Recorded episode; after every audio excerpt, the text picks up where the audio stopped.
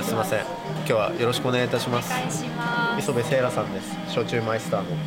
マイスターはい。焼酎マイスターっていうのはいつ？そうですね。6年？5年？前取ってやってますね。地味に。えー、それどうやったら焼酎マイスターなんですか？鹿児島大学に1年通えばえ？誰でも取れます。めちゃくちゃハードル高くないですか？鹿児島大学ですめちゃくちゃハードル高くいやいやそういう専門のクラスがあるんですよ、はいはい。に通えばえ？テストも簡単なので。ー、本当ですか？でも自動車免許より難しいですかいやいやいや通うのが大変なだけなんですよね。で1年？120時間何個もあるかちょっと忘れたんですけど受けてテストを受けたら一応文科省の資格なんですよ。えー、えじゃあそれまえじゃあ通ったんですか1年間？通いましたよ。あっちにじゃあ家とか借りて？ああの鹿児島に6年住んでたんですよ。なるほどですね。えー、すごい。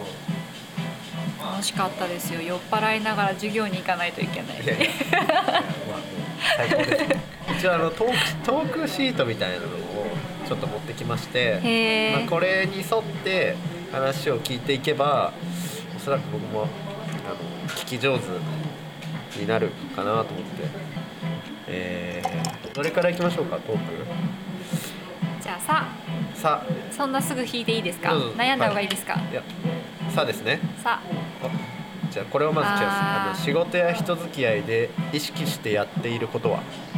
これあるんですよ。実は。ちなみにあのちょっと私基本性格が真面目なので適当に接するようにしてるんですよね。実は。結構話聞くと親身に聞いちゃうのであそうなんだだからみたいな風に答えるようにしてます。あそうなんですか。はい。実は最近充実してると思った瞬間は。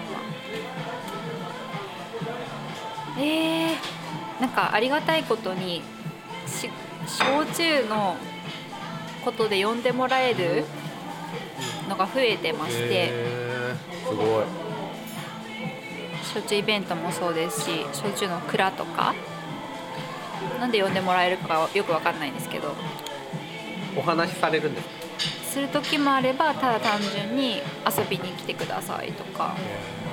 なのでそれで人脈が広がっていてそれが充実してるなってなるほど。思います。た。た。はい。た。はい。中高生の自分に対して言いたいことは例えば若いうちにやっておいた方がいいことなど。若いうち結婚してた方がよかったんじゃない今はちなみにご結婚ははしてないはい。なるほど。でもなんか私周りに恵まれてましてはい。いろいろ教えてもらったんですよ。なんか二十歳までに100万貯めろとか言ってくれる親戚のお姉ちゃんがいてそれで二十歳以降に遊びなさいみたいな。なんか人生の選択肢が増えるからみたいな言っ確かにそうかも。言ってもらって結構二十歳までは満足 した生活でしたね。これからどういうふうに年を取っていきたいですか？もうそれ人生設計されてましてあの焼酎の資格取ったのが老後に何か趣味を持っときたいなと思って始めたんですよ。なんで今からだと多分数十年焼酎に関われて死ぬまでに焼酎こんなんだったなって思って死にたい。と思ってます運動そんなに得意じゃないので何か続けられる趣味盆栽でもないし絵も描けないし好きなものお酒焼酎だったら多分続けれるんだろうなと思って。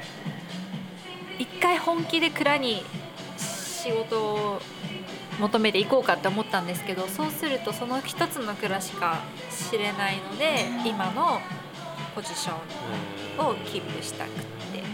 でも本当に焼酎の蔵の人めっちゃいい人が多いんですよ。だからそういう人に会うとより好きになって続けたいなって思う。いや一回本当くらい言ってください生きあのにあの発酵中って生きてるみたいな動きするんですよ。ボコ。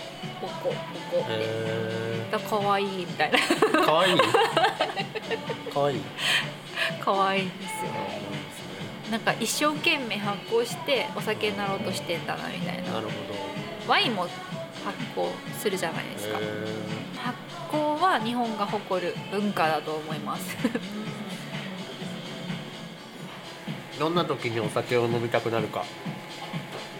もうこれは一貫してなんか楽しい時あまり暗い気分の時に飲まないようにしてて。暗い時に飲むのってよくわかんないですよね。そうなんですよ。なんか一人でなんか涙流しながらちびちびとか絶対なくって。なんか悪い思い出にしたくないんですよねうんお酒飲む時。大事大事ですねでもえっとご褒美の時はもう自分から企画していく時。ああなるほど。でこの他はお誘いいただいて楽しそうな人だったら行く。なるほどですねで全部楽しそうなやつ。うん。じゃないといかない。あありますね。誘われまむちゃくちゃ誘われるでしょうからね。誘われます。あのまあでも理由がちゃんと言えるような断り方をしてます。今ここにいませんとか。違う場所にいます。ですね断る時はそうですね。なんかやっぱ下手にお酒の資格取っちゃうとお誘いが半端ないですね。嬉しいでしょうね。誘う人も。福岡って女性が多いので女性から誘われることがとっても多くってなんか女子会で焼酎を選んでくれとかへえみたいな。焼酎でいいんですか？みたいな。なんなら焼酎でお願いしますっていう人が最近ちょっと増えてて嬉しい Love FM Podcast. ラブ f m のホームページではポッドキャストを配信中スマートフォンやオーディオプレイヤーを使えばいつでもどこでもラブ f m が楽しめますラブ FM.co.jp にアクセスしてくださいね Love FM Podcast.